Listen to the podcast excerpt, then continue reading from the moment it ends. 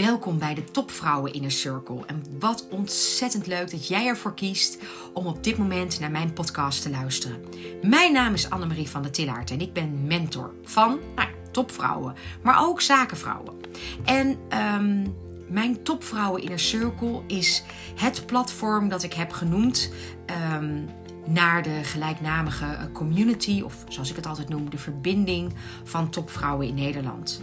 In de Topvrouwen Inner Circle is namelijk alleen maar plek voor echte topvrouwen, echte zakenvrouwen, die graag met elkaar willen verbinden en elkaar willen versterken en onderwerpen met elkaar willen verdiepen, verbreden. En vrouwen die elkaar willen dragen en op wiens schouders je af en toe eens even mag staan om bij een bel te komen om weer een deur voor jezelf geopend te krijgen waarbij zij je graag helpen. In deze podcastserie um, dus heel vaak gesprekken van mij met andere topvrouwen of mijn eigen topvrouwen inner circles. Um, maar ook regelmatig afleveringen die ik zelf inspreek over onderwerpen waar ik me over verwonder of over verbaas. Of waarvan ik denk, nou, wellicht voor jou ook heel erg fijn om hier eens over na te denken. Dus, veel plezier. De Topvrouwen Inner Circle.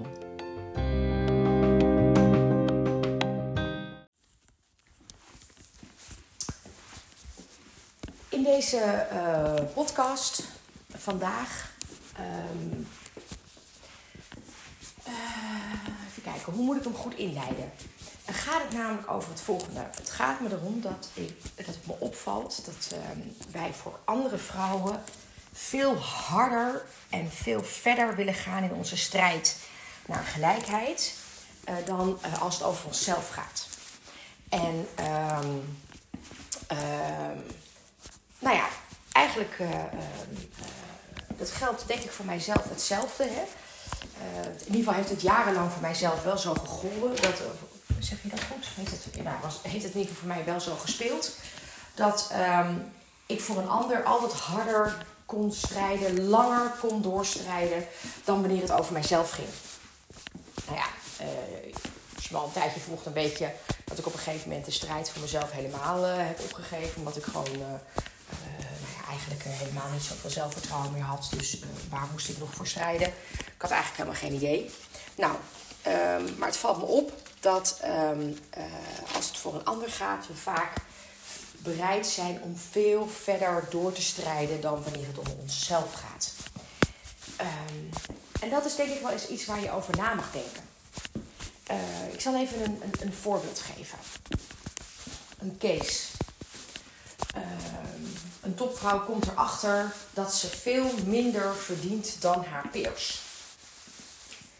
Nou, uh, daar vond ze wat van. En terecht.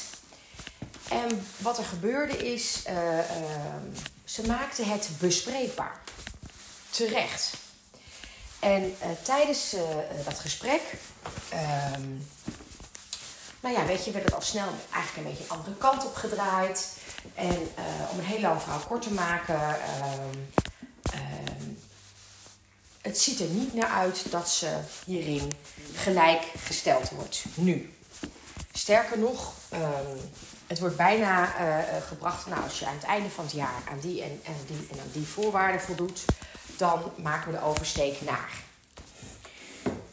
Wat natuurlijk heel raar is, want hè, ik ga zo meteen verder even in op het verhaal van hoe je misschien voor een ander verder of, langer zal doorstrijden dan voor jezelf. Maar als je gewoon even puur naar deze case kijkt, wat er dan gebeurt, is dat je dus niet um, eigenlijk intrinsiek gemotiveerd wordt. Maar er wordt gewoon een druk gelegd, een extra druk op je prestaties om uh, een bepaald salaris te mogen verdienen, wat je peers allang verdienen. Ik vind dat dus heel erg krom. Dus daar kan ik alleen al over dat onderwerp zou ik al een hele podcast kunnen maken. Maar het ging mij vandaag even om iets anders. Het ging mij vandaag, het gaat mij vandaag even om, om je te laten nadenken. Zou ik voor een ander dit ook zo accepteren? Of zou ik voor een ander verder strijden? Goed, ze had het gesprek aangevraagd en uh, nou ja, uh, eigenlijk kwam er al vrij snel naar voren. Oh ja, oké, ja, dat, dat, wisten we niet. En, en er, werden allerlei uh, toch een soort van rookgordijnen eigenlijk even opgetrokken. En niet alleen dat. Um, um, om een heel lang verhaal kort te maken, nou, het, was, het was wel duidelijk dat ze er eigenlijk niks bij zou gaan krijgen. Nou, en, en eigenlijk liet het haar met een heel erg ongemakkelijk gevoel achter. Je nagaan, hè? jij komt erachter dat je dus niet uh, gelijk, uh, gelijker bent aan je peers. En het geeft jou een ongemakkelijk gevoel ehm, dat je bespreekbaar hebt gemaakt en dat daar dus uiteindelijk geen positief resultaat uit is gekomen. En dan bedoel ik met het ongemakkelijke gevoel iets anders dan wat je misschien denkt. Ik bedoel met het ongemakkelijke gevoel, en dat is het gevoel dat je het eigenlijk nog een keer wil doorspreken.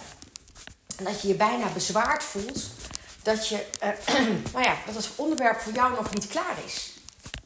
Hoe dan, hè? Ja. En toch is dit daily practice. Dit is echt niet uh, um, iets wat uniek is voor deze vrouw. Ik zie dit namelijk uh, heel veel gebeuren. Dus um, als je deze podcast beluistert en je denkt dat het over jou gaat, ja, dat klopt, maar hij gaat ook over jou. En ook over jou. Ik merk, ik merk namelijk dat dit veel voorkomt. Dat um, veel topvrouwen in hun MT's, LT's, uh, uh, noem het maar op, zitten, in hun, in hun teams zitten. En dat ze weten dat zij het minst verdienen van iedereen. En weet je wat er dan gebeurt? Dan gebeurt er precies wat ik net beschreef. Dan hebben deze vrouwen toch het idee dat ze zich meer moeten bewijzen dan de rest. Want de rest heeft namelijk al de erkenning en de waardering, ook geldelijk, en zij niet. Dus wat er gebeurt is, los van het feit dat ze al een zware rol vervullen, hebben ze dus het idee dat ze ten opzichte van hun peers, doordat ze geen gelijke zijn, zich extra moeten bewijzen omdat ze om moverende reden akkoord zijn gegaan met een lager salaris. En moverend is in dit geval ook gewoon het niet weten. Dat je ervan uitgaat dat je te goede trouw bent en dat je denkt van joh, ehm, ik weet zeker dat het salaris wat ik krijg, dat is vastgelijk aan dat van mijn peers. En ik weet zelfs in een aantal gevallen hebben de vrouwen die checkvraag ook nog gesteld. Hè? Dus het is niet dat ze er zomaar van uitgingen, want uh, dan krijg je natuurlijk dat uh, beroemde Nivea-verhaal. Niets invullen, uh, dus alles blijven checken. Geen aannames doen. Nou, ik weet van een aantal van mijn vrouwen, die hebben gewoon de checkvraag gesteld. En dan toch, als ze per saldo erachter komen dat ze dus gewoon aantoonbaar minder verdienen dan de rest van het team, dan doet dat echt een paar dingen. Het voedt namelijk je, um, je zelfvertrouwen. Nee, het voedt het niet. Het ondermijnt je zelfvertrouwen. Het voedt je onzekerheid. Want het geeft je namelijk toch ergens het idee dat jij minder waard bent dan de rest van het team. En het zal er voor de meeste van ons toch dan op aankomen dat ze de hele tijd door net een stap harder willen lopen dan de rest om te bewijzen dat ze het ook waard zijn. Dat ze net vaker dan een ander hun vinger opsteken van kom maar hier met dat dossier, pak ik wel even op. Nou, en als je me al iets langer volgt, dan weet je wat ik daarvan vind. Want vaak zitten dat soort dossiers nou net niet in jouw zone of genius.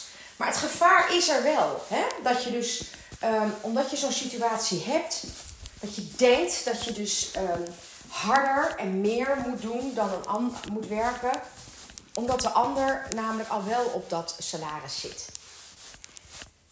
En um, regelmatig stel ik dan ook de vraag: als het nou niet over jou ging, maar um, als het over een ander ging, zou je dan nu ook gestopt zijn met hierover te praten? Of was je dan door gaan vechten voor die ander? Laten we zeggen een andere vrouw laten we zeggen dat het een medewerkster was hè, uit je team. Had je het dan ook zo opgegeven? Of had je dan het gesprek niet zo makkelijk laten eindigen zonder dat er eigenlijk een antwoord was gekomen? Je begrijpt het antwoord al. Het antwoord was dus nee. Voor een andere vrouw was ik nog veel verder doorgegaan. Ik zeg, en waarom dan niet voor jou? Waarom, gun je, waarom ben je dat zelf dan niet waard? Terwijl salaris is erkenning voor de prestaties en de resultaten die je neerzet. En ja, dat gaat ook over geld. Want heel vaak zeggen we er dan zo heel schattig bij: het gaat ons niet om het geld. Nou, het gaat wel om het geld. Want geld is namelijk een waardesymbool. En die geeft iets aan over de erkenning van jouw waarde. Dus waarom zouden we dan het plotseling niet over geld hebben? Daar hebben we het namelijk wel over. Het gaat niet alleen maar over ehm, eh, de schaal, de stap, de relatieve salarispositie. En uh, nou ja, bedenk het maar nog meer. En overigens, dit geldt ook voor ondernemers, hè? Die dus uh, zich voor een veel te laag tarief laten inhuren. Ik ben er ook wel eens achter gekomen dat ik een interimklus deed. En dat ik veel minder verdiende dan mijn peers. Het was mijn eerste interimklus. Ik had me laten adviseren. En was mij verteld dat het eigenlijk een heel redelijk tarief was. Nou, echt. Tegenwoordig weet ik dat het totaal geen redelijk tarief was. En ik kwam er op een gegeven moment achter dat al mijn peers, wiens gaten ik moest dichtlopen, want daar was ik namelijk voor aangenomen, gewoon veel meer verdienden dan ik. Ja, ook toen heb ik dat bespreekbaar gemaakt voor mezelf, omdat ik het gewoon niet vond kunnen. En natuurlijk, is dat makkelijk? Nee. Nee, het is nooit makkelijk om geld te vragen. Maar ik heb het wel gedaan. En ook gekregen overigens. Maar bij mij was de lol er na dat moment wel vanaf. Want ik dacht wel, ja, met alle respect. Je huurt me in voor deze opdracht. En je geeft me eigenlijk gewoon een belachelijk interim tarief. En natuurlijk, ik had, het lag ook aan mij, hè. Ik ben akkoord gegaan met dat tarief. Het lag aan mij ook, net zo hard. Maar, hé, hey, ik heb, nog, ik heb nog gevraagd, hè. Is het een redelijk tarief? Ik ben nieuw, ik heb geen idee wat interim tarieven zouden moeten zijn. Dus ik heb me keurig nog laten informeren door trusted advisors. Nou, zo zie je maar. Zo trustworthy was het nou ook weer niet. Maar goed, um, uiteindelijk uh, uh, doet het gewoon iets met je. En ja, uiteindelijk kreeg ik wel het tarief wat ik heel graag wilde. Maar mijn uh, plezier was wel klaar. Ik dacht wel van ja, weet je, um, ik kan jullie eigenlijk hier niet vertrouwen. En het gaat voor mij namelijk heel erg over dat soort emoties. Het gaat over erkenning, het gaat over waardering, het gaat over gezien worden, het gaat over. Uh, uh, en het gaat over vertrouwen. En die komt nou eenmaal de voet en gaat te paard. Dus als het eenmaal ergens is misgegaan, dan is het heel moeilijk om dat vertrouwenstuk ook weer um, op te bouwen. Goed. Denk er eens over na. Welke situaties ken jij waarbij je voor een ander veel harder zou vechten dan als het om jouzelf zou gaan. En waarom gun jij jezelf niet hetzelfde als wat je een ander wel gunt? Want er kan eigenlijk niemand zo hard voor jou strijden als jij. En denk daar alsjeblieft eens voor jezelf over na. Gun jezelf dat ook. En alsjeblieft, laten we afspreken dat we het niet meer hebben over het geld. In de sfeer van dat het niet belangrijk is. Want money makes the world go round. En we hebben allemaal geld nodig om goed van te kunnen leven.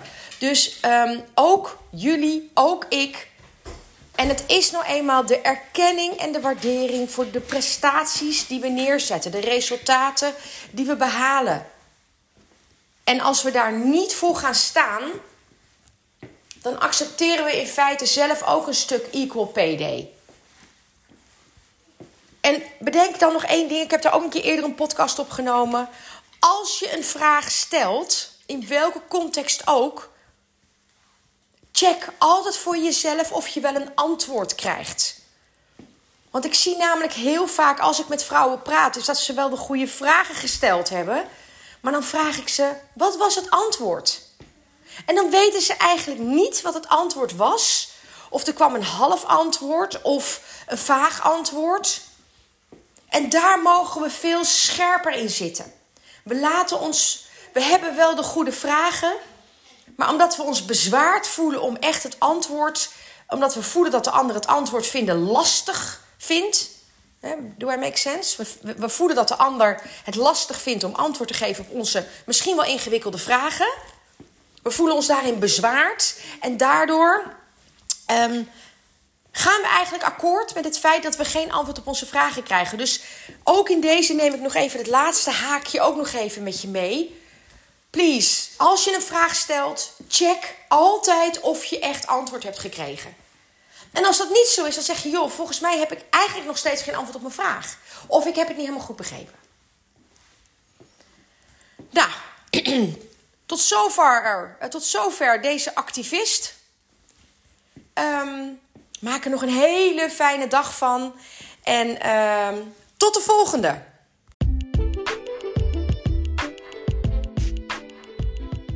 Heb je na het luisteren van deze podcast misschien wel zin om eens met mij in gesprek te gaan en te kijken wat ik ook mogelijk voor jou zou kunnen betekenen? Nou, schroom niet. Ik vind het hartstikke leuk om van je te horen. En nu je hier nog bent, weet je, doe me een lol en geef deze podcast, nou ja, minimaal maar eens vijf sterren. Want dan uh, komt hij ook uh, veel meer onder de aandacht van andere topvrouwen en zakenvrouwen die hopelijk zich ook mogen laten inspireren door datgene wat ik hier met je gedeeld heb. Dus maak er nog een fijne dag van. Geef de podcast nog even vijf sterren. En als ik iets voor jou kan doen, dan hoor ik het graag.